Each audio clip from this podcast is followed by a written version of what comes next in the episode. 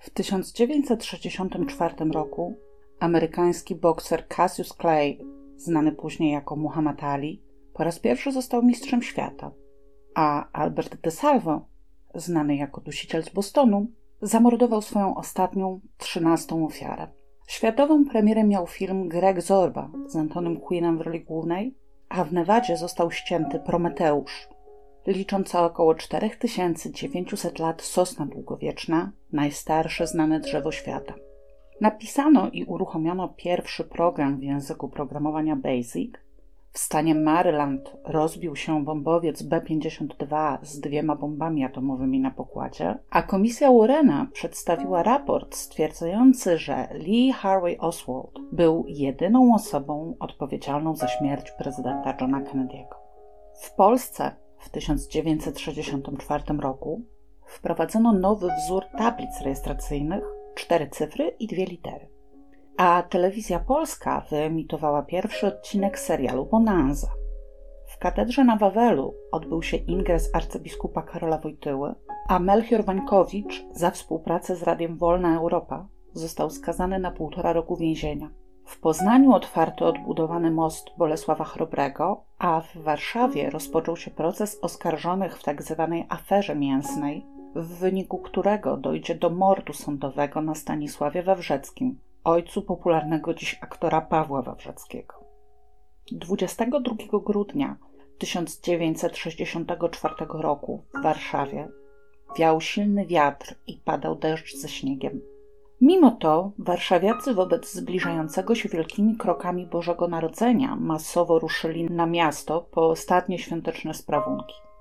Biorąc pod uwagę znacznie mniejszą wówczas ilość placówek handlowych, a już zwłaszcza tych specjalistycznych, trudno się dziwić, że centralny dom towarowy przy ulicy Brackiej, dzisiejszy dom handlowy Smyk, przeżywał po prostu oblężenie poszukiwaczy świątecznych prezentów. Zresztą to właśnie w Cedecie najbardziej opłacało się kupować, bo zbudowany już po wojnie, najnowocześniejszy dom handlowy w stolicy zawsze miał największy asortyment i regularnie odnotowywał rekordowe utargi.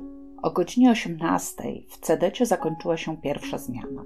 Główna kasjerka, Jadwiga Michałowska, zeszła na podziemną rampę rozładunkową Towarzyszył jej strażnik, Stanisław Piętka, taszczący 8-kilogramowy jutowy worek z utargiem, wynoszącym w tym dniu 1 336 500 zł. Jak być może pamiętacie z poprzedniego odcinka, na początku lat 60. średnia pensja w Polsce wynosiła około 2000 zł. Tak więc worek zawierał średnią pensję na jakieś 55 lat. Po odbiór utargu podjechał zielony samochód marki Warszawa o numerze rejestracyjnym WE 2653 z zamalowaną zieloną farbą tylną szybą, co miało za zadanie zasłonić widok na pasażerów i ewentualny ładunek. Samochód prowadził kierowca Władysław Bogdalski, a obok niego siedział drugi strażnik Zdzisław Skoczek. Jako dowódca konwoju miał broń pistolet TT. Była to jedyna broń w konwoju.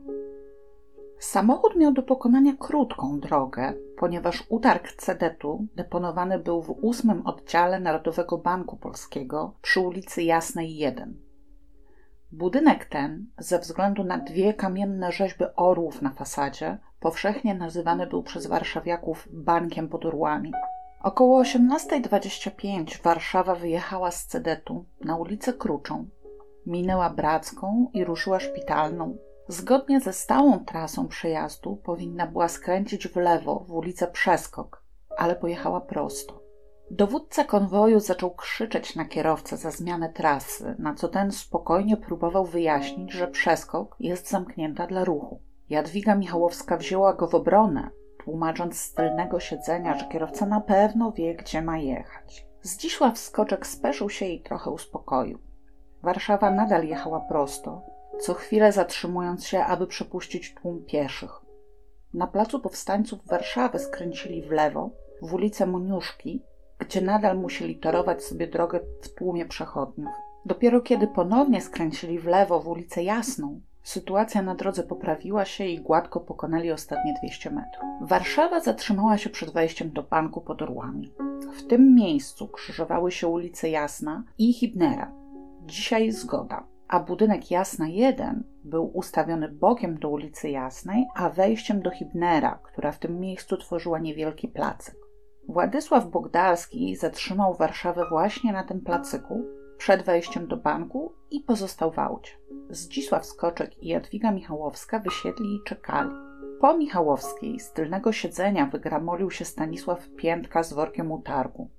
Przez ramię rzucił do Jadwigi lecę przodem i pobiegł w stronę drzwi banku. Jadwiga zauważyła idącego wzdłuż ściany budynku, od jasnej w kierunku wejścia, niewysokiego mężczyznę w płaszczu i w pierwszej chwili pomyślała, że on również jest klientem banku. Obserwowała piętkę, który jednym susem przeskoczył schodki przed wejściem. Mężczyzna w płaszczu, wtedy dopiero zorientowała się, że szarym, przyspieszył kroku i zderzył się z łapiącym już za klamkę drzwi wejściowych piętką. Jadwiga usłyszała trzy głośne huknięcia, a koło jej głowy coś świstnęło. Wtedy jeszcze nie wiedziała, że mężczyzna w płaszczu strzelił Stanisławowi piętce prosto w pierś. Zobaczyła, że strażnik pada, a mężczyzna w płaszczu wyrywa mu worek z rąk i biegiem rzuca się w stronę ulicy Sienkiewicza. Wtedy ukryła się za samochodem i zaczęła głośno krzyczeć: Bandyci, milicja, milicja! Kiedy Władysław Bogdalski zaparkował Warszawę, pochylił się do schowka i zaczął szukać karty drogowej. Nie widział napadu na Stanisława Piętka. Poderwał się dopiero, kiedy tuż nad głową usłyszał huk. Przez szybę zobaczył plecy wysokiego mężczyzny, broń w jego wyciągniętej dłoni i Zdzisława Skoczka, leżącego na chodniku w szybko powiększającej się kałuży krwi. Skoczek nie zdążył nawet wyjąć z kabury służbowej tetetki. Wysoki mężczyzna oddał do niego jeszcze dwa strzały, celując w głowę. Piętka w tym momencie jakimś cudem podniósł się, a potem, zataczając się, wbiegł do banku. Gdzieś z tyłu krzyczała Jadwiga Michałowska. Bogdalski zrozumiał, że to napad i zrobił to, co w takiej sytuacji wydało mu się najsłuszniejsze. Skulił się na podłodze wozu i nacisnął klakson. Mężczyzna, który obok samochodu strzelał do dowódcy konwoju, zaczął się cofać, ale jednocześnie otworzył ogień do samochodu. Władysław usłyszał dwa uderzenia kul przebijających karoserię i nagle, w ułamku sekundy, było już po wszystkim. Ze wszystkich stron nadbiegali ludzie, a z redakcji Kuriera Polskiego, mieszczącej się na piętrze budynku vis-a-vis banku, wychylali się dziennikarze. Do oficera dyżurnego Komendy Miejskiej zadzwonił około 18.35 właśnie dziennikarz Kuriera, Andrzej Olszewski.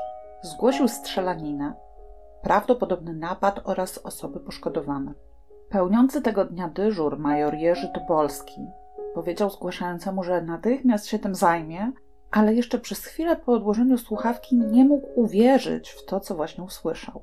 Wtedy telefon ponownie się odezwał i oficer dyżurny Komendy Dzielnicowej Warszawa Stare Miasto zameldował, że on również odebrał zgłoszenie o strzelaninie pod orłami. Major Tobolski uznał, że nie ma na co czekać i przez radio nadał do wszystkich jednostek komunikat zarządzający akcję 500. Kryptonim ten oznaczał napad na bank i natychmiastowe uruchomienie przewidzianych na taką sytuację procedur. W ramach akcji 500 w rejon napadu zostało skierowanych 11 spośród 52 pełniących w tym momencie służbę w mieście radiowozów. Kolejne 8 skierowano na punkty zaporowe na mostach na Wiśle oraz w lewobrzeżnej Warszawie. Swojego zastępcę, kapitana Makiełkę, wysłał Tobolski na Jasną razem z grupą dochodzeniową i ambulansem kryminalistycznym. Ambulansem nazywa się do dziś radiowóz z wyposażeniem do przeprowadzenia oględzin miejsca zdarzenia. Po wydaniu tych dyspozycji major Tobolski zaczął kolejno zawiadamiać komendy dzielnicowe, komisariaty kolejowe i komendę ruchu drogowego. Wszystkie te jednostki znały zasady postępowania na hasło Akcja 500 i wiedziały, że muszą zablokować ważne punkty komunikacyjne na terenie swojego działania. Tobolski zadzwonił także do Komendy Wojewódzkiej MO, prosząc o zablokowanie dróg wyjazdowych z miasta na terenie powiatów podwarszawskich. Oficer dyżurny, kapitan Ulrich, wiedział już o napadzie, o którym poinformował go dyżurny komendy głównej i niezwłocznie przystąpił do wykonywania swoich obowiązków w ramach akcji 500. Tobolski zawiadomił o sytuacji również pułkownika Wierzbickiego, dowódcę zmotoryzowanych odwodów milicji obywatelskiej, który wysłał w rejon napadu dwa plutony alarmowe, 13 radiowozów z 39 milicjantami oraz przewodnika z psem służbowym. Na zakończenie złożył raport zastępcy komendanta miasta, pułkownikowi Jenickiemu. A potem, jeszcze tak na wszelki wypadek, zawiadomił służbę bezpieczeństwa, która w całym mieście dysponowała 57 radiowozami pióra B, przeznaczonymi do obserwacji osób rozpracowywanych operacyjnie. Działania te przerwano, a SBC zajęli się poszukiwaniem podejrzanych. W ciągu kilku minut pułkownik Janicki, zastępca komendanta miasta, zjawił się na stanowisku oficera dyżurnego i przejął dowodzenie akcją.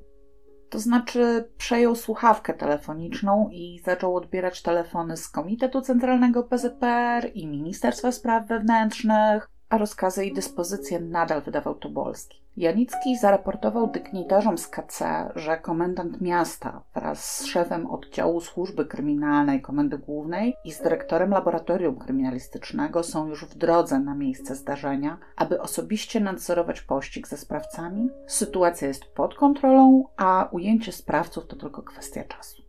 Niestety pułkownik Janicki pomylił się. Powiem wprost. Pomylił się okropnie.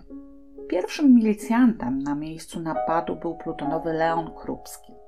Tego dnia od godziny 16 pełnił on pieszą służbę patrolową w rejonie zdarzenia i kiedy szedł ulicą Bodłena, usłyszał hałas i zobaczył biegnących ludzi. Pobiegł za nimi.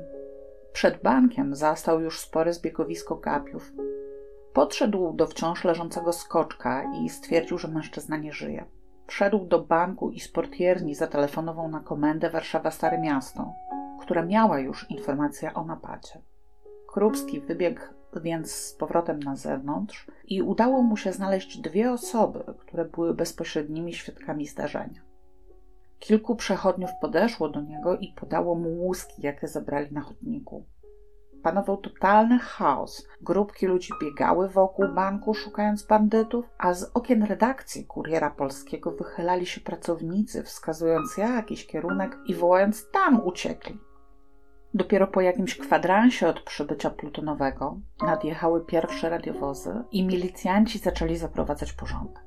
Wkrótce zjawiło się pogotowie i jedna z karetek zabrała ciało skoczka, a druga ciężko rannego piętka, który w szoku uciekł aż na drugie piętro budynku. Radiowozów wciąż przybywało, więc pewnie aby zapewnić im miejsca parkingowe, nikt nie zatrzymał samochodów parkujących w chwili napadu na placu, które odjechały bezpośrednio po napadzie. Na szczęście milicjanci i tak znaleźli we wciąż licznym tłumie 15 kolejnych naocznych świadków strzelaniny. Ponieważ liczyła się każda minuta, Świadkowie ci byli przesłuchiwani od razu na ulicy, w otoczeniu innych gapiów. Pierwsze portrety pamięciowe sprawców, sporządzone w tak, umówmy się, skandalicznych okolicznościach, były bardzo mało precyzyjne.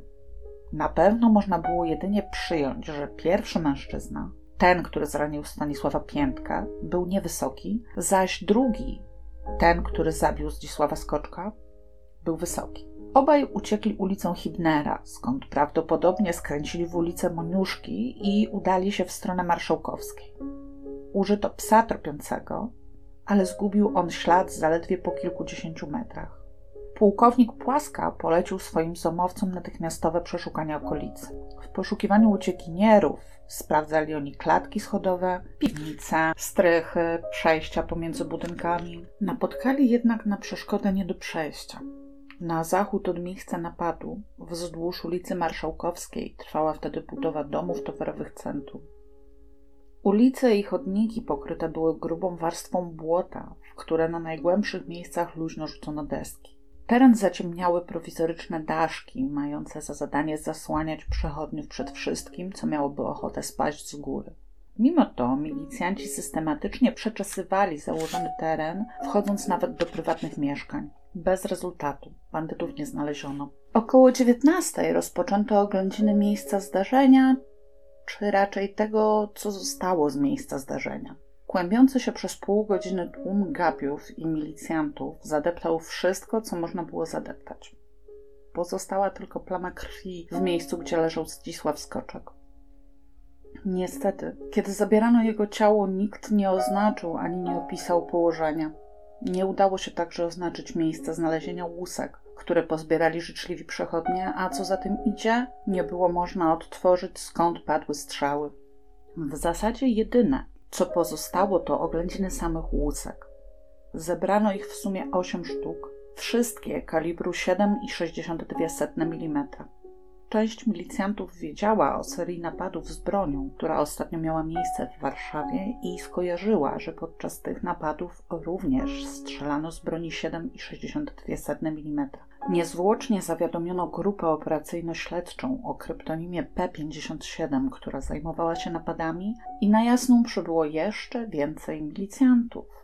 Tej samej nocy, z 22 na 23 grudnia, eksperci Laboratorium Kryminalistycznego Komendy Głównej Milicji Obywatelskiej potwierdzili, że z ośmiu łusek zabezpieczonych na Jasnej, trzy pochodzą z tej samej broni, której użyto do napadu na kasjerkę sklepu obuwniczego, pięć z broni zrabowanej zamordowanemu milicjantowi, a z obu pistoletów strzelano podczas napadu na konwojentów Urzędu Pocztowego nr 57 przy ulicy Marszałkowskiej w Warszawie.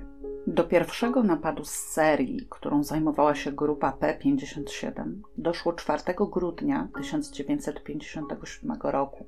Tego dnia, po zamknięciu fabrycznego sklepu obuwniczego Hełmek przy Alei Wyzwolenia 15, pozostał w nim kierownik Henryk Jasiński i kasjerka Krystyna Wawerek oraz jej przyjaciel Zenon Wolski, który przyszedł, aby odprowadzić ją do domu. Krystyna przygotowała dzienny utarg w kwocie 118 tysięcy złotych i zapakowała go do portfela bankowego z numerem 191 oraz dodatkowo jeszcze owinęła białym papierem, aby mniej się rzucał w oczy. Po drodze do domu miała, jak co dzień, zanieść utarg do nocnej wrzutni bankowej na ulicy Bagatela przy placu Unii Lubelskiej. Z tak przygotowaną paczką wraz z Zenonem wyszli ze sklepu tylnym wyjściem, prowadzącym na klatkę schodową, a następnie na podwórko. Z podwórka można było się drugą bramą przedostać na ruchliwą o każdej porze ulicę Marszałkowską.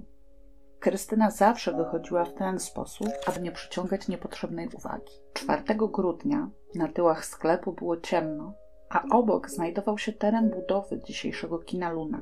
Gdy Krystyna i Zenon wyszli z klatki, a z za baraku budowlanego wyskoczyło dwóch mężczyzn. Jeden z nich od razu złapał za portfel w papierze, który niósł Wolski i krzyknął: Dawaj pieniądze!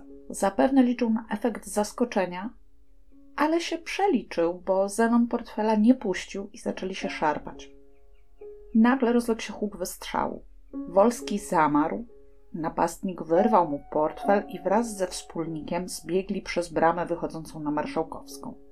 Wolski po kilku sekundach rzucił się za nimi w pogoń i musiał sobie naprawdę dzielnie radzić, bo na placu Zbawiciela napastnicy rozdzielili się i jeden z nich uciekł w kierunku ulicy Natulińskiej, a drugi wbiegł do bramy posesji przy Alei Wyzwolenia 14, z której oficyny można było przejść do innych budynków. Podczas śledztwa stwierdzono, że brama tej posesji była stale zamknięta na klucz. Dozorca nie umiał wyjaśnić, dlaczego i przez kogo została tego dnia otwarta. Cały napad rozegrał się tak szybko, że ani Krystyna, ani Zenon nie potrafili podać rysopisów napastników. Jedynymi śladami, jakie udało się zabezpieczyć, było kilka niedopałków papierosów marki Nysa i łuska pocisku 7,62 mm. Eksperci z laboratorium kryminalistycznego stwierdzili, że została wystrzelona z pistoletu PW wzór 33, produkowanej w Radomiu licencyjnej wersji radzieckiego pistoletu TT. Przy okazji zdradzę Wam ciekawostkę. Sklep obuwniczy przy Alei Wyzwolenia 15, choć już nie pod marką Hełmek, istnieje do dzisiaj. 7 kwietnia 1959 roku około 20.30 na skarpie rynku mariensztackiego przypadkowi przechodnie znaleźli ciężko rannego plutonowego MO Zygmunta Kiełczykowskiego. Został on przewieziony do szpitala na Solcu, gdzie stwierdzono kilka ran od noża i ranę postrzałową głowy. Zmarł krótko po przybyciu do szpitala, nie odzyskując przytomności. Około północy ktoś zadzwonił do lekarza dyżurnego, pytając, czy to do tego szpitala trafił ranny milicjant i jaki jest jego stan. Na pytanie, kto mówi, mężczyzna powiedział, że dzwoni z komendy miejskiej i rozłączył się, nie podając dalszych danych. W toku śledztwa ustalono, że Kiełczykowski mieszkał przy ulicy Bednarskiej 23 i tamtego wieczoru udawał się na służbę w komendzie dzielnicowej Warszawa Stare Miasto.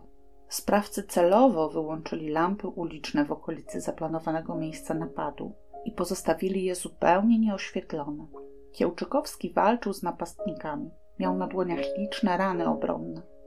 Prawdopodobnie dlatego padł strzał. Zabezpieczona na miejscu zdarzenia łuska pochodziła z tego samego pistoletu, którego użyto podczas napadu na kasjerkę sklepu obuwniczego. Tym razem sprawcom nie chodziło jednak o pieniądze, tylko o kolejną sztukę broni. Plutonowemu skradziono służbowy pistolet TT i dwa pełne magazynki do niego. Przypuszczenie, że sprawcy szykują się do kolejnego napadu, okazało się całkiem słuszne. 1 czerwca 1959 roku zaledwie 300 metrów od miejsca napadu na kasjerkę Hełmka i jej przyjaciela. Dwóch uzbrojonych mężczyzn napadło na konwój pieniędzy z Urzędu Pocztowego Warszawa 57 przy ulicy Marszałkowskiej. Około godziny 21.40 pod wejście do urzędu od strony ulicy Armii Ludowej podjechała furgonetka z napisem Łączność. Wysiadł z niej konwojent Łukasz Czeczuń i został wpuszczony do środka urzędu przez strażnika Stanisława Furmańczyka, uzbrojonego w pistolet maszynowy PPS-43, tak zwaną pepeszę.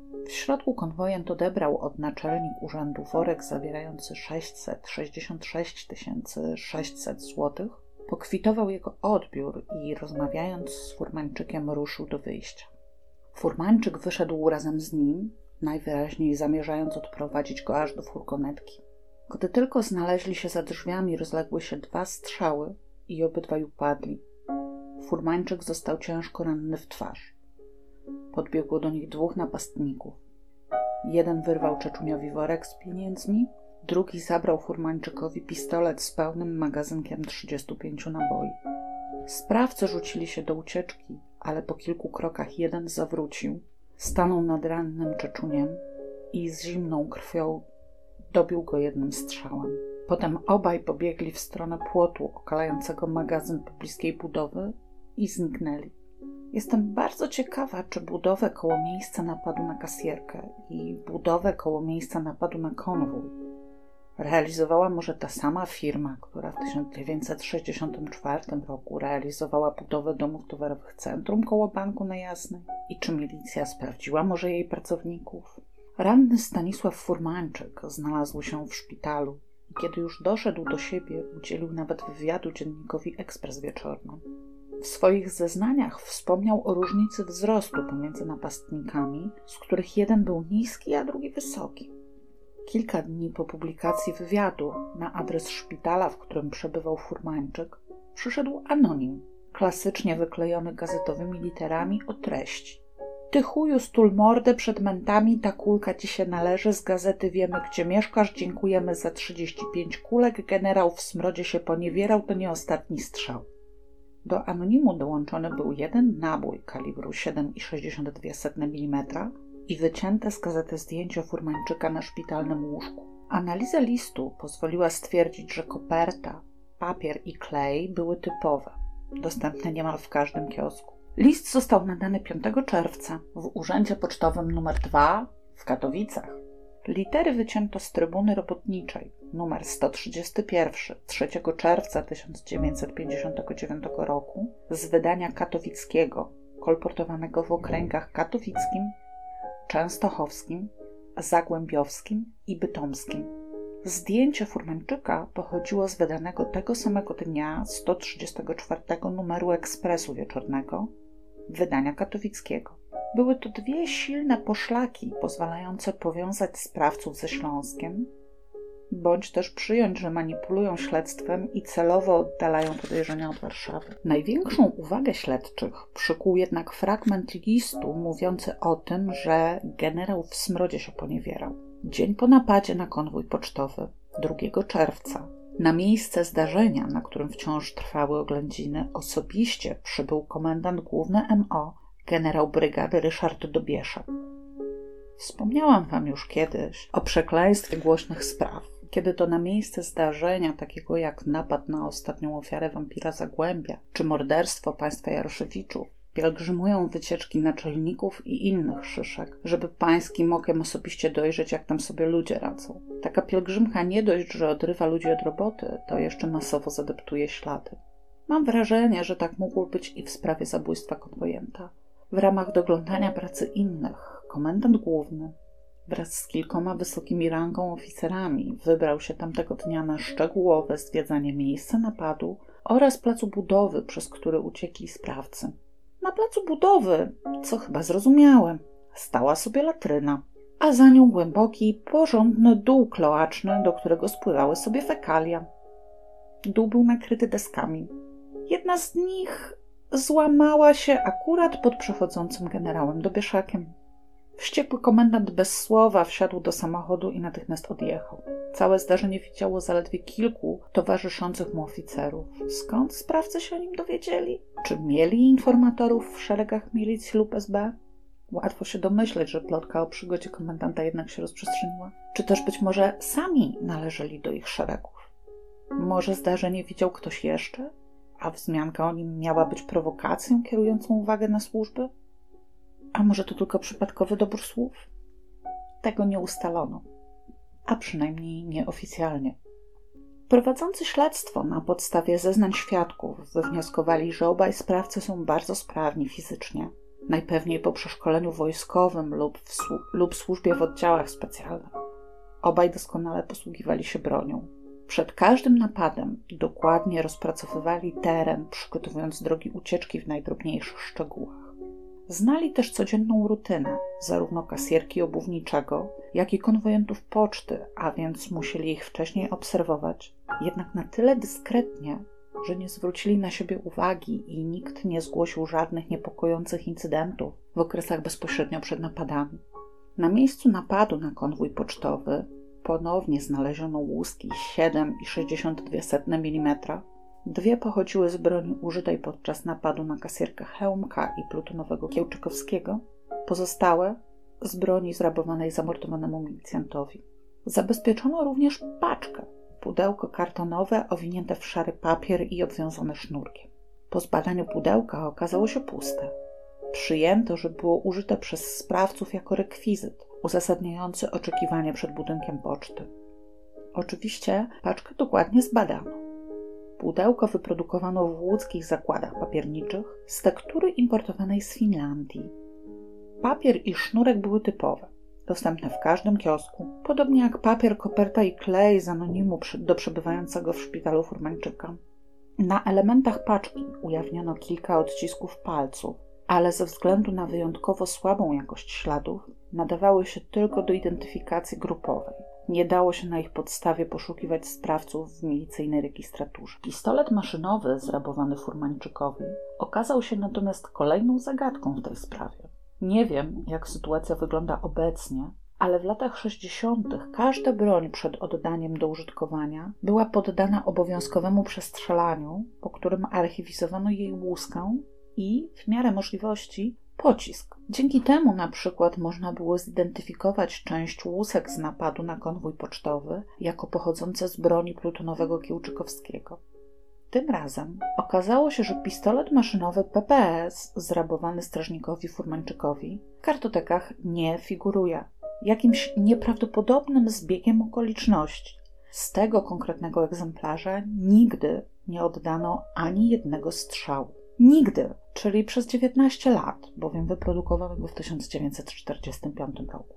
Czy był to tylko przypadek, czy też sprawcy specjalnie wybrali taki cel napadu, w którym mogli zdobyć kompletnie nie nadającą się do identyfikacji broń? Niestety tego nie ustalono. ale pojawiła się kolejna silna poszlaka wiążąca sprawców ze służbami mającymi dostęp do rejestrów broni palnej.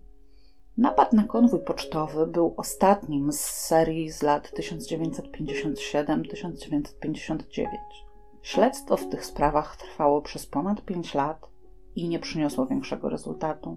W marcu 1964 roku komendant główny podpisał więc rozkaz powołujący grupę operacyjną P-57, w skład której włączono 10 oficerów z komend wojewódzkich w Warszawie, Katowicach, Łodzi, Gdańsku i Kielcach. Wewnątrz grupy wydzielono podgrupy zajmujące się wyłącznie sprawą napadu na kasjerkę obuwniczego, morderstwa plutonowego Kiełczykowskiego, napadu na konwój UP-57 i sprawą o kryptonimie Zaginiony, czyli uprowadzeniem i morderstwem Bogdana Piaseckiego. Opowiadam o tej sprawie w odcinku T-75-222.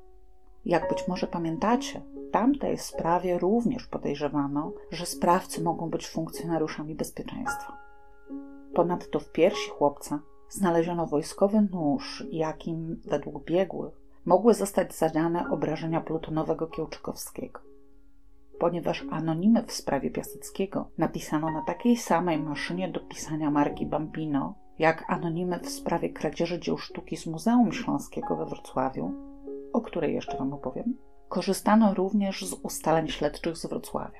Wróćmy jednak z powrotem na ulicę Jasną w Warszawie i do dnia 22 grudnia 1964 roku. Wciąż pełniący obowiązki komendanta głównego milicji obywatelskiej generał Dobieszak zarządził zajęcia przez funkcjonariuszy budynku kuriera polskiego. Nikt nie mógł z niego wyjść ani do niego wejść. W dziale personalnym na piątym piętrze urządzono pokój przesłuchań, do którego po kolei wzywano wszystkich, którzy w momencie napadu byli w budynku. Przez całą noc prowadzono też przesłuchania mieszkańców budynków sąsiadujących z budynkiem pod orłami. Ogrom tej pracy mógł przerażać, ale jej skutki okazały się ważne. Odnaleziono kolejnych 30 świadków, którzy widzieli sprawców i na podstawie ich opisów uzupełniono portrety pamięciowe. Najcenniejszym świadkiem okazał się Jerzy Wieman. Szedł on ulicą, kiedy jeden ze sprawców w trakcie ucieczki wpadł na niego i strącił mu kapelusz z głowy. O dziwo, zatrzymał się, podniósł i otrzepał kapelusz i podał go właścicielowi, przepraszając. Dopiero wtedy pobiegł dalej, przejściem między budynkami Filharmonii Narodowej i PKO łączącym ulicę Sienkiewicza i Moniuszki. Na podstawie zeznań pana Jerzego, nie wiem dlaczego, ale wydaje mi się, że był starszą osobą, stworzono oddzielny portret pamięciowy, którego 19 400 egzemplarzy rozesłano dokument w całym kraju wraz z poleceniem sprawdzenia hoteli, stanic, lokali rozrywkowych i wszystkich danych dotyczących kradzieży samochodów w okresie bezpośrednio poprzedzającym napad. Już pierwszej nocy milicjanci, wbrew przepisom, weszli bez nakazu do 709 melin i mieszkań osób notowanych oraz przeprowadzili 62 rewizje i zorganizowali 18 zasadzek. W ciągu następnych dni sprawdzono ponad 2000 osób, które miały w przeszłości konflikt z prawem. Kilkadziesiąt z nich prewencyjnie zatrzymano na 48 godzin. Zatrzymano również podczas wyrywkowej kontroli ulicznej 178 osób, również na 48 godzin. Często wystarczało, że były to osoby wysokiego wzrostu. Ogółem wylegitymowano ponad 700 osób i skontrolowano ponad 1700 kart meldunkowych w warszawskich hotelach. Prowadzono też rozpytanie wśród personelu warszawskich hoteli i lokali gastronomicznych. Każdy, kto przyjechał do stolicy 21 lub 22 grudnia, został przesłuchany i musiał przedstawić alibi.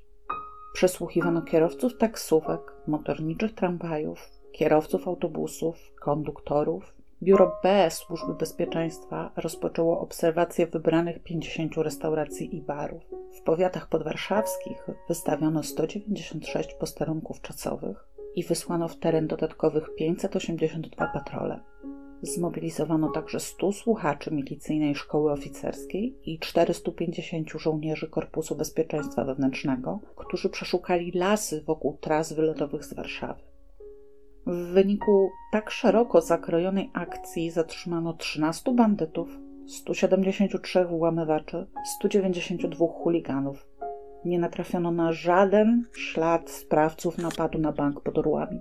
Niektórzy świadkowie zeznali, że w czasie napadu widzieli samochód Warszawa, jeden z wczesnych modeli typu Garbuska z nadwoziem Fastback. Samochód krótko po 18 zaparkował tyłem w bramie przy ulicy Hibnera 12. Gdy padły strzały, wyjechał na ulicę, skręcił w Sienkiewicza, a później w Marszałkowską. Jeden ze świadków widział, jak do takiego samochodu wsiadł na marszałkowski mężczyzna z workiem. Świadkowie podali też, że samochód był szary lub jasno-niebieski, a numer rejestracyjny zaczynał się od TB, oznaczających województwo stołeczne. Potem następowały cyfry 1 i 1 lub 1 i 7. Przesłuchanie mieszkańców Hibnera 12 pozwoliło ustalić, że samochód nie przyjechał do nikogo zamieszkałego pod tym adresem. Zrodziło to przypuszczenie, że bandytów mogło być trzech. Trzeci wspólnik prowadził samochód. Wszystkie posterunki i blokady otrzymały rozkaz zatrzymywania jasnych Warszaw, garbusek o numerach TB. Ustalono w kartotekach Wydziału Komunikacji, że było ich w sumie 881 i niezwłocznie rozpoczęto ich sprawdzanie. Chyba się nie zdziwicie, jeśli od razu powiem, że bez rezultatu.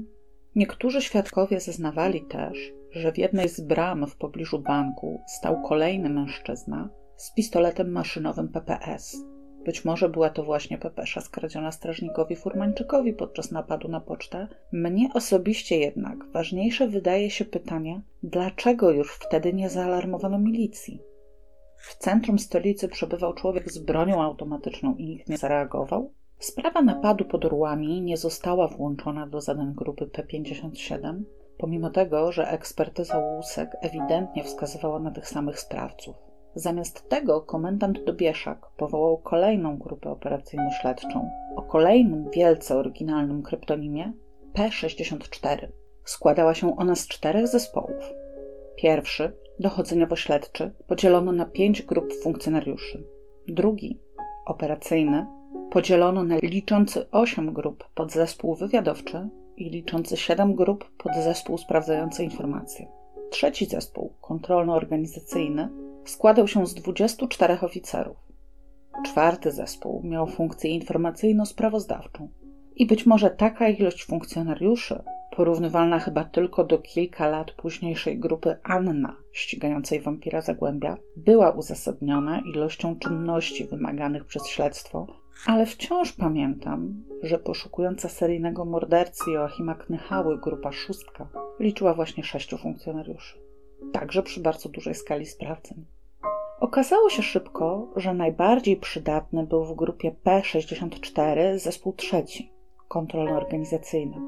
Jego członkowie, podpułkownik Jaroszewski i major Grączewski, już pierwszej nocy skontrolowali posterunki zaporowe i blokady wystawione w ramach akcji 500. Na ogół milicjanci stali na nich w grupach i rozmawiali, nie kontrolując nawet przejeżdżających samochodów. W Wilanowie jeden z milicjantów przechadzał się poboczem, drugi poszedł zatelefonować do komendy, a na posterunku został trzeci, który bał się sam zatrzymywać pojazdy. Na woli sierżant mający ubezpieczać kontrolujących pojazdy kolegów poszedł za róg na papierosa i zupełnie nie zwracał uwagi na to, co dzieje się na posterunku. Na jednych posterunkach tylko spisywano personalia kierowców samochodów z rejestracjami TB, na innych zatrzymywano ich i doprowadzano do komend dzielnicowych. Ze skontrolowanych 11 posterunków tylko do dwóch, na Młocinach i na dworcu głównym, nie było zastrzeżeń. Kontrola blokad założonych w ramach akcji 500 również wykazała błędy. Radiowozy blokujące rejon napadu nadjechały zbyt późno i nie były w stanie szczelnie zamknąć terenu. Spod banku odjechało kilka samochodów, których nikt nie sprawdził, Kolejne przyjeżdżały i odjeżdżały niemal przez godzinę po zdarzeniu. Świadkowie zapamiętali tylko dwa Warszawę i Citroën. Tuż przed napadem na placyk podjechała taksówka MPT, której pasażer wysiadł, rozejrzał się, wsiadł i odjechał z powrotem. W prasie ukazywały się apele, aby kierowcy tych samochodów zgłosili się do prokuratury lub na milicję. Nie zgłosił się nikt. Raport z dnia 28 grudnia stwierdzał, Wskutek nieporozumień nie wystawiono posterunków w kilku tak newralgicznych miejscach miasta jak Rondo Wiatraczna, Szosa na Falenice, Wał Miedzeszyński przy lotnisku Gocławek, Szosa Radzymińska w Zaciszu. Zapomniano również kompletnie o nowo wybudowanych drogach i mostach. Wiele wskazuje na to, że w komendzie były stare mapy, na których nie zaznaczono jeszcze nowych inwestycji. Posterunki nie zostały wystawione na nowo wybudowanych drogach. Most na kanale żerańskim, trasa na Nieporęt Zagrzynek, czy na ulicy Łopuszańskiej na trakcie na Żyrardów. Komu nie przypomniały się w tym momencie wszystkie dowcipy o milicjantach? Ręka w górę. Ja tego nie skomentuję. Wybaczcie, słownik wyrazów obraźliwych mi się skończył. Krytycznie wyrażali się również oficerowie obecni na miejscu napadu. Nie dość, że łuski zbierali przechodnie, nie zaznaczając w żaden sposób miejsca ich znalezienia i pokrywając całe własnymi odciskami palców, Także nikt nie oznaczył miejsca położenia ciała Zdzisława Skoczka, ale przede wszystkim nawet nie próbowano zatrzymać ruchu wokół banku. Dochodzeniowcy i zespół oględzinowy wręcz wyrywali sobie świadków, wzmagając totalny chaos i dezorientację.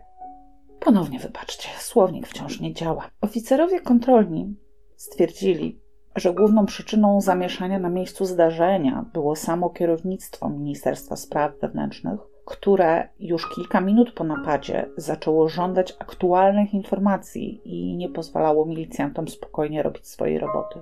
To, że prawdopodobnie dokładnie w tym samym czasie od MSW informacji żądało KCPZPR, wcale ich nie usprawiedliwia. Nikt jednak, nawet oficerowie kontrolni, nie potrafił udzielić odpowiedzi na najważniejsze pytanie: jak to było możliwe, że mając od siedmiu lat rozgrzebane śledztwo w sprawie napadów z bronią i świadomość, że w każdej chwili może dojść do kolejnego. Warszawska milicja miała przygotowany na taką okazję plan działania oparty na nieaktualnych planach miasta? Moim skromnym zdaniem pytanie to powinno spędzać niektórym sens powiek do dziś. A film Jak zrobić napad na bank w centrum stolicy, a przy okazji wszystkich w konia, powinien regularnie co roku być wznawiany przed każdą stację telewizyjną. Kawały milicjantach normalnie mądrością narodu. Po tej wyjątkowo, pardon my French, spieprzonej akcji przystąpiono do przesłuchiwania pracowników Centralnego Domu Towarowego ocalałych z feralnego konwoju. Jadwiga Michałowska przez trzy tygodnie była przesłuchiwana codziennie po kilka godzin i opowiedziała nie tylko o samym napadzie, ale także o zwyczajach pracowników CDT-u. I tu chyba powinniśmy zacząć przerabiać kawały o milicjantach na kawały o pracownikach CDT-u. Okej, okay przytrzymajcie swoje mózgi, bo naprawdę teraz rozbolą. Otóż utarg codziennie odwożono do tego samego banku o tej samej porze, tą samą trasą. Pamiętacie, jak w dniu napadu dowódca konwoju podniósł głos na kierowcę, gdy ten zmienił trasę, bo wiedział o robotach drogowych, prawda? Tak to właśnie wyglądało. Do przewożenia gotówki używano wymiennie jedynie dwóch samochodów osobowej Warszawy lub dostawczego Żuka. Oba miały na drzwiach wymalowane duże loga cedetu. Żaden z nich nie był w żaden sposób przystosowany do przewozu gotówki. Wzmocniony? Nie no, po co? Jedynie Warszawa miała częściowo zamalowaną tylną szybę, aby nie można było zajrzeć do środka wozu. W ciągu dnia oba samochody kursowały po mieście, załatwiając różne sprawy cedetu. W konwój wyjeżdżał ten, który akurat był pod ręką. Kierowca też jechał ten, który akurat był pod ręką, a żaden z trzech zatrudnionych przez CEDET nie został przeszkolony do przewozu cennych ładunków. Ale po co bank był przecież tak blisko? W konwoju zawsze jechała główna kasjerka i dwóch strażników Straży Przemysłowej Centralnego Domu Towarowego. Oczywiście dwóch losowych strażników, którzy akurat byli pod ręką, żaden nie przeszkolony do działań w konwoju. Jeden miał nieść worek, drugi, nie uwierzycie, miał broń krótką. Samochód dla konwoju szykowano na podziemnej rampie załadunkowej. Tuż obok niego i często jednocześnie z nim rozładowywano samochody dostawcze. Wokół kręcili się magazynierzy, kierowcy ciężarówek i każdy z nich mógł się dowiedzieć, jaka kwota będzie tego dnia odwożona do banku, ponieważ była ona wypisywana na tak zwanej chorągiewce dużej kartce przytwierdzonej do worka z pieniędzmi. W trakcie przesłuchań wyszła na jaw pewna niezwykle ciekawa sytuacja. Otóż szef Straży Przemysłowej zeznał, że na dowódcę konwoju tego dnia wyznaczył Stanisława Piętkę. Skoczek miał pojechać w nim jako drugi strażnik. Piętka udał się do dyrekcji, aby odebrać upoważnienie do pobrania ze skarbca broni służbowej. W drzwiach sekretariatu spotkał jednak skoczka, który już z niego wychodził i poinformował kolegę, że już pobrał broń i to on będzie tego dnia dowódcą. Piętka nie zaprotestował, myśląc, że szef w ostatniej chwili zmienił zdanie. Takie sytuacje miały już miejsce wcześniej. Dlaczego skoczek samowolnie zmienił rozkaz dowódcy? Tego nie udało się ustalić, ponieważ został zabity. W jaki sposób zdążył pobrać upoważnienie i broń, zanim Piętka w ogóle doszedł do sekretariatu? Również nie wiadomo. Jedna z wersji śledczych zakładała, że Skoczek współpracował z bandytami i został zamordowany, żeby ich nie wydać, ale nie udało się jej potwierdzić. Kolejna wersja zakładała, że z bandytami współpracował Piątek, ponieważ przeżył. Tej również nie potwierdzono. Moją uwagę zwróciło to, że przy obu napadach zginęły inne osoby. W napadzie na konwój pocztowy nieuzbrojony strażnik, który niósł utarg. W napadzie na konwój Cedetu uzbrojony dowódca konwoju. W obu wypadkach strzały oddano najpierw do obu strażników, potem dobito jednego. Dla mnie wygląda to ewidentnie tak, jakby z góry było wiadomo, która osoba ma napadu nie przeżyć. Niemniej pytanie, czy ginął wspólnik sprawców, czy właśnie ten, który z nimi nie współpracował i mógłby za dużo zeznać, pozostaje otwarte. W przypadkowość bowiem tego, że raz zginęła osoba uzbrojona, raz nieuzbrojona, ja osobiście nie wierzę. Analizując możliwą trasę i sposób ucieczki sprawców, grupa operacyjna ustaliła kilka wersji. Jak już wiecie, pojawiły się zeznania o parkującej na Hibnera 12 garbatej Warszawie, której w końcu nie odnaleziono. Niektórzy świadkowie widzieli podejrzane osoby wsiadające do taksówki, ale z tej wersji także nic nie wynikło. Konduktorka MPK Daniela Gnatowska zeznała, że do obsługiwanego przez nią tramwaju linii 32 tego dnia przy ulicy Żelaznej wskoczył mężczyzna. Był wyraźnie zdenerwowany i nie pozwolił jej zamknąć drzwi. Chciał wiedzieć, czy tym tramwajem dojedzie do dworca wileńskiego, ale tuż przed dworcem wyskoczył w trakcie jazdy i pobiegł w kierunku ulicy Targowej. Całkiem sympatyczna wersja, tylko żeby wskoczyć do tramwaju przy Żelaznej i jechać potem na dworzec wileński, potencjalny sprawca musiałby się cofnąć o mniej więcej dwa przystanki od miejsca napadu. Dlaczego miałby to zrobić, nie ustalono. Odpowiadającego portretowi pamięciowemu mężczyznę widziano także w kursującym marszałkowską tramwaju linii 15, ale ani jego, ani tego z 32 nie odnaleziono. Za najbardziej prawdopodobną funkcjonariusze uznali jednak ucieczkę sprawców samochodem. W drodze eksperymentu śledczego ustalono, że sam napad trwał od 30 do 45 sekund.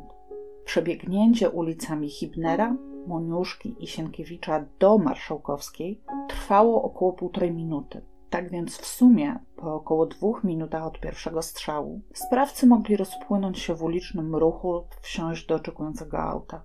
Brano pod uwagę, że samochód na potrzeby napadu mógł zostać przemalowany lub otrzymać fałszywe tablice rejestracyjne. Sprawdzano samochody w Warszawie i w powiatach ościennych. W sumie do 6 stycznia skontrolowano ponad 10 tysięcy aut, a około 2 tysiące przekazano do dalszego rozpracowania operacyjnego.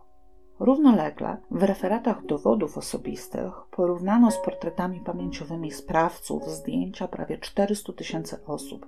Na tej podstawie wytypowano około 5 tysięcy podejrzanych, z których do rozpracowania przekazano 763 osoby, a kolejne 872 wytypowano z milicyjnych kartotek. Do końca stycznia 1965 roku przeprowadzono też rozmowy wywiadowcze z blisko 68 tysiącami dozorców domów, kelnerów, kierowców taksówek, fryzjerów i innych pracowników sektora usługowego. Pomimo tak nieprawdopodobnej skali poszukiwań, nie znaleziono żadnego istotnego tropu. Pojawiło się też ciekawe zeznanie dotyczące możliwego dostania się sprawców na placyk u zbiegu Jasnej i Hibnera. Kierowca jednej ze stołecznych taksówek zeznał, że około 17.30 zabrał pasażera spod hotelu Polonia i pojechał z nim na drugą stronę Alei Jerozolimskich pod dworzec PKP Śródmieście. Tam do samochodu wsiadło dwóch dalszych mężczyzn. Jeden z nich wysiadł przy centralnym domu towarowym, dwaj pozostali koło banku pod Orłami, gdzie czekał już na nich czwarty mężczyzna. Kierowca słyszał fragment rozmowy pasażerów o tym, że pod bankiem oczekuje na nich niebieska Warszawa. Z jednej strony, czy tak skrupulatni sprawcy prowadziliby rozmowę o kolorze samochodu przygotowanego do ucieczki przy osobie postronnej? Ale z drugiej, czy ich pewność siebie, powodująca, że nawet nie używali podczas napadów masek, nie sprzyjałaby właśnie takiej rozmowie? Wersja więcej niż dwóch sprawców biorących udział w napadzie pasuje do zauważonego przez niektórych świadków mężczyzn z pepeszą w bramie na Hibnera. Napad na bank pod Orłami wzbudził oczywiście olbrzymią sensację medialną. Gazety szczegółowo przedstawiły samo zdarzenie, przebieg śledztwa, a nawet pomoc udzieloną rodzinom poszkodowanych. Prym wiódł kurier polski, pod którego oknami rozegrała się cała tragedia. Oczywiście już od 23 grudnia gorąco zapewniano, że sprawcy zaraz za momencik zostaną ujęci. Oprócz jednak nakręcania medialnej chucpy, redakcja Kuriera niezwykle serdecznie zajęła się rodzinami ofiar. Zarówno pani Skoczek, wdowa po Zdzisławie i dwójka jej kilkuletnich dzieci, jak i Helena Piętka i czwórka młodych Piętków otrzymali pomoc rzeczową i materialną. Pani Skoczek otrzymała ponadto zatrudnienie w Centralnym Domu Towarowym, którego dyrekcja podjęła starania o załatwienie dla niej dzieci mieszkania w centrum. Dzieci zaś zostały przyjęte do zakładowego przedszkola. Niestety nie wiem, jak się zakończyła sprawa mieszkania. Mam nadzieję, że szczęśliwie, ale już sam fakt zorganizowania tak dużej pomocy wydaje się w dzisiejszych czasach trochę niesamowity, prawda? 13 stycznia 1965 roku w Komendzie Głównej Milicji Obywatelskiej odbyła się konferencja prasowa, na której wystąpili komendant miasta, pułkownik Kozłowski i szef służby kryminalnej, pułkownik Górnicki. Konferencje prasowe nie były wówczas powszechną praktyką. Przyczyną jej zwołania była, jak się wydaje, chęć wygłoszenia dalszych apeli do społeczeństwa, którego pomoc wydawała się być jedyną realną nadzieją na przełom w śledztwie. Przedstawiono informacje o najprawdopodobniejszej drodze ucieczki sprawców ulicami Hibnera, w poprzek ulicy Sienkiewicza, przejściem między budynkami do Moniuszki i Moniuszki do Marszałkowskiej oraz przyjętą wersję dalszej ucieczki samochodem, którym mogła być widziana w bramie Hibnera 12 Warszawa Garbuska. Zaapelowano też po raz kolejny o zgłaszanie się świadków i przekazywanie informacji mogących być istotnymi dla śledztwa oraz poinformowanie o wyznaczeniu przez Komendę Główną nagrody w kwocie 100 tysięcy złotych. Niestety, nawet ustanowienie wysokiej nagrody nie przyniosło spodziewanego rezultatu. Społeczeństwo, owszem, przekazywało informacje, w mniemaniu zgłaszających zapewne niezwykle istotne i na pewno zasługujące na nagrodę, dla milicji jednak przede wszystkim spowalniające śledztwo. Grupa operacyjna P64 powróciła do sprawdzonych już metod, kolejnych przesłuchań i analizy zgromadzonych już zeznań. Na tej podstawie stwierdzono, że wielu mieszkańców ulic Jasnej, Hibnera, Boduena i Rutkowskiego widziało jeszcze przed napadem dwóch mężczyzn kręcących się po okolicy. Na dwa tygodnie przed napadem widziała ich nawet Jadwiga Michałowska, kiedy przyglądali się konwojowi wyjeżdżającemu spod Cedetu.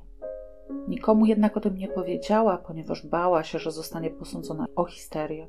Mężczyznę, tym razem jednego, widziano kilkukrotnie, kiedy obserwował budynek banku z piątego piętra budynku przy Hibnera 11. Obaj pojawili się w okolicy banku 20 grudnia, w niedzielę handlową. Przyjęto, że prawdopodobnie właśnie na ten dzień pierwotnie zaplanowano napad. Utarg cedetu wynosił bowiem wówczas rekordowe 4 miliony złotych. Na szczęście w sobotę, 19 grudnia, bank zawiadomił cedet, że w niedzielę będzie przyjmował wpłaty w innych godzinach i konwój wyjechał już o 16. Z kolei 22 grudnia przed bankiem pod Orłami długo stał silnie uzbrojony konwój strażników z centrali NBP. Odjechali oni dopiero na 20 minut przed przyjazdem samochodu z Cedetu. Gdyby tylko zostali dłużej, to prawdopodobnie również tego dnia do napadu by nie doszło. Podobnie jak w poprzednich napadach, w sprawach których śledztwa prowadziła grupa P57, w sprawie napadu na bank na Jasnej zabezpieczono w zasadzie tylko łuski z broni palnej i jedyne wnioski o sprawcach można było wyciągnąć z ich zachowania. Z napadami na kasjerkę sklepu obuwniczego i konwojentów poczty była też jeszcze jedna cecha wspólna bliskość terenu budowy, w tym wypadku domów towarowych centrum. Wiadomo było, że sprawcy doskonale rozpracowują teren przyszłego działania, prowadzą jego długotrwałą obserwację, skrupulatnie opracowują trasę ucieczki. Przyjęto, że sprawcy darzą się nawzajem zaufaniem i zapewne łączy ich jakiś wspólny interes. Przypuszczano też, że przynajmniej jeden z nich musi mieć wcześniejsze doświadczenie kryminalne, chociaż niekoniecznie musiał być z tego powodu notowany. Zakładano, że mógł mieć on także doświadczenie w wojennej i powojennej działalności konspiracyjnej. Nie można było wykluczyć, że sprawcy prowadzą normalny, usystematyzowany tryb życia i mają stałe zatrudnienie, acz cechuje ich jednocześnie duża bezwzględność, którą widać podczas strzelanin. Właśnie strzały oddane na miejscach kolejnych napadów pozwoliły na wyciągnięcie dalszych wniosków. Ponieważ zarówno pistolet PW-33, jak i TT wymagają pewnego obycia, a sprawcy strzelali z nich w zasadzie bezbłędnie, przyjęto, że mają doświadczenie strzeleckie i duże doświadczenie z bronią.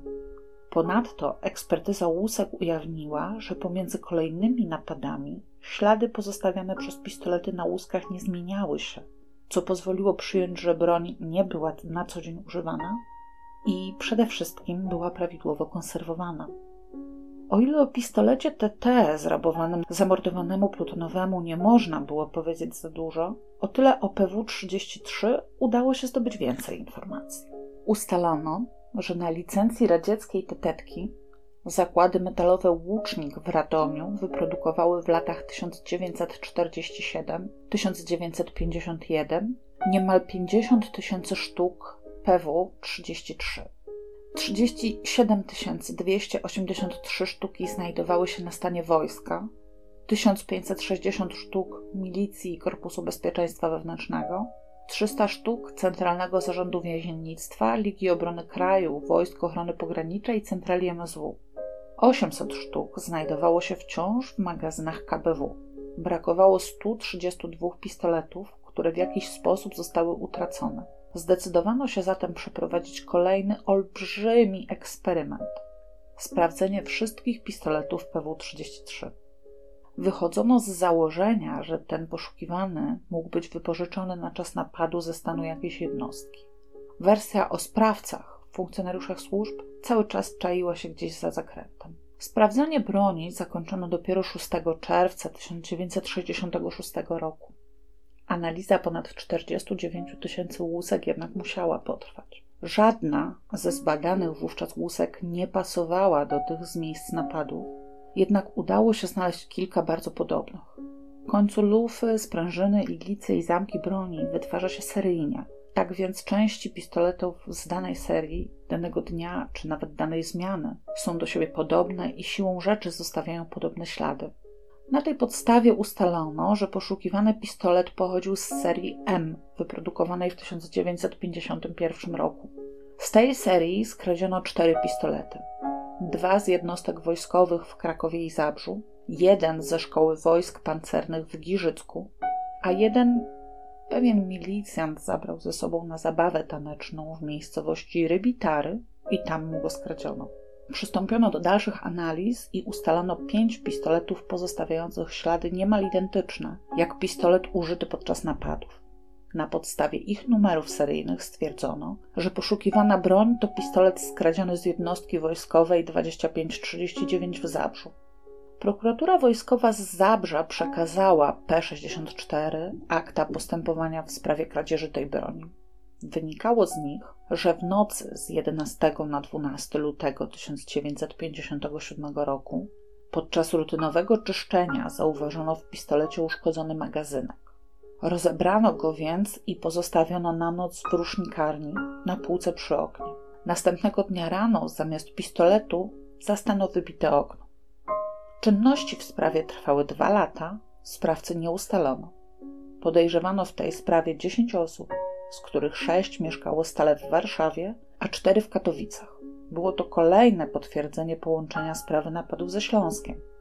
Niestety nie wiadomo, jak zakończył się wątek sprawdzania broni. ponieważ akta przechowywane obecnie w IPN są niekompletne i brakuje w nich akurat fragmentu dotyczącego dalszych ustaleń w sprawie pistoletu PW-33. Zachowała się natomiast notatka z dnia 17 marca 1966 roku, kiedy to sama zgłosiła się na milicję świadek Ewa G. Opowiedziała, że 21 grudnia 1964 roku, a więc dzień przed napadem, około godziny 18, idąc ulicą Jasną w stronę Centralnego Domu Towarowego, spotkała znajomego imieniem Zdzisław. Szedł on w przeciwną stronę, od banku do Świętokrzyskiej. Sprawiał wrażenie, że mu się bardzo spieszy, ale mimo to przystanął i rozmawiali prawie 10 minut. Wspominali spotkanie na Akademii w klubie MSW przy Alei Wyzwolenia oraz kolegę Zdzisława, Ludka, który razem z nim przychodził na zabawy taneczne w klubie Kolejarz, gdzie obaj poznali Ewę. Kobieta spotkała Ludka w 1955 roku, wychodzącego z budynku komendy głównej i domyślała się, że obaj mężczyźni mieli związek z milicją lub SB. Nigdy ich jednak o to nie zapytała, bo zadawanie takich pytań nie było dobrze widziane. 21 grudnia Zdzisław prosił ją, wręcz nalegał, żeby nie szła w stronę Cedetu. Nie wyjaśnił dlaczego, tylko mocno naciskał, więc Ewa ustąpiła. Odprowadził ją kawałek w stronę świętokrzyskiej, ale skręcił potem w Hibnera, jakby chciał wrócić inną drogą tam, skąd przyszedł. Na podstawie zeznań EWG sporządzono rysopisy obu mężczyzn i rozesłano je do wszystkich komend, prosząc o poinformowanie o osobach im odpowiadających. Nie znaleziono nikogo takiego, w czym zapewne pomógł fakt, że zamiast imienia Lutek użyto w komunikacie imienia Leszek. Również nie wiadomo, dlaczego obok rysopisu sprawców w komunikacie umieszczono także rysopis EWG, skoro z jej zeznań wprost wynikało, że była pracownicą MSW i nie zachodziła konieczności identyfikacji. Oprócz informacji o pistolecie z akt przechowywanych w IPN zniknęły też oryginały akt operacyjnych, pełne bezcennych odręcznych notatek i szkiców oraz film z rekonstrukcją przebiegu napadu, który w latach 70. pokazywano milicjantom garnizonu Warszawa. Grupę P-64 rozwiązano oficjalnie 1 kwietnia 1982 roku, po 18 latach śledztwa. Sprawę umorzono z powodu niewykrycia sprawców w 1989 roku. Akta i materiały operacyjne zostały przekazane do archiwum. Jeszcze pod koniec lat 90. lub na początku 2000 wciąż znajdowały się w podziemiach komendy stołecznej policji, gdzie zajmowały dwa lub trzy regały. Widziałam je wtedy na własne oczy i przyznam szczerze, że przeszły mnie ciarki.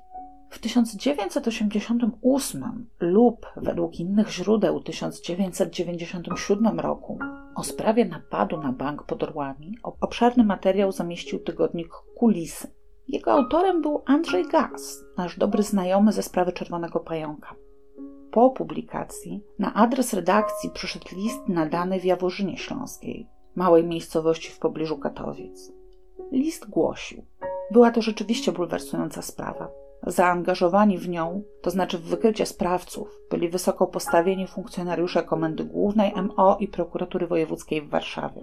Nie zgodzę się, jak wielu innych czytelników ich funkcjonariuszy MO, że niby sprawcy do dzisiaj nie zostali wykryci, chociaż sprawa jest przedawniona z urzędu i prawd. Bandyci być może są wśród nas. To nieprawda. Sprawcy napadu zostali po kilku miesiącach wykryci, ustaleni i zlikwidowani, przynajmniej dwaj bezpośredni. Do publicznej wiadomości jednak tego nie podano, gdyż panowało wówczas embargo i cenzura. Sprawę wykryli spece, m.in. z Wydziału Dochodzeniowo-Operacyjnego, po uzyskaniu informacji od TW. Pułkownik T. Kozłowski, gdyby żył dzisiaj, to mógłby autorom, o ile by zechciał, powiedzieć coś na ten temat. Wielu byłych funkcjonariuszy MO bezpośrednio zaangażowanych w tę sprawę wie, że sprawcy napadu na kasjerkę i strażników z utargiem CDT, czyli P64, zostali ustaleni. Lecz ze względu na zachowanie autorytetu środowiska, z którego się wywodzili i dobro państwowe, nie podano ich nazwisk do publicznej wiadomości. Byli to dwaj oficerowie SB, major i kapitan. W owych czasach nie było spraw niewykrytych o takim znaczeniu, gdyż spowodowałoby to reperkusje polityczne, to jest spadek zaufania społeczeństwa do milicji w postaci nieudolności milicji. Jestem czytelnikiem kulis, raczej stałym. Proszę nie podawać mojego pełnego nazwiska i adresu do publicznej wiadomości. Andrzej Gaz oczywiście nie zdecydował się na publikację tego listu, natomiast telefonicznie poszukiwał jego autora. Ustalił, że nikt taki nie jest znany pod wskazanym adresem. Natomiast w tej miejscowości faktycznie mieszka rodzina o takim nazwisku.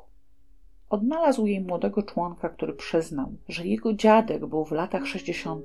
funkcjonariuszem MO, natomiast obecnie od wielu lat przebywa za granicą i nie kontaktuje się z rodziną. W takiej sytuacji ktoś musiałby list wysłać w jego imieniu z Jaworzyny. Ale kto? Czy tajemniczy informator Gassa pisał prawdę? Jego wersję dość długo powtarzano w Warszawie. Zdążyłam ją usłyszeć, zanim jeszcze na serio zaczęłam się interesować true crime. Podobno w Agencji Bezpieczeństwa Wewnętrznego wciąż jeszcze znajduje się spora liczba akt objętych ze względu na bezpieczeństwo państwa klauzulą ściśle tajne. Być może kiedyś zostaną odtajnione i uda się dowiedzieć, kim byli sprawcy najbardziej brawurowych napadów w historii powojennej Polski.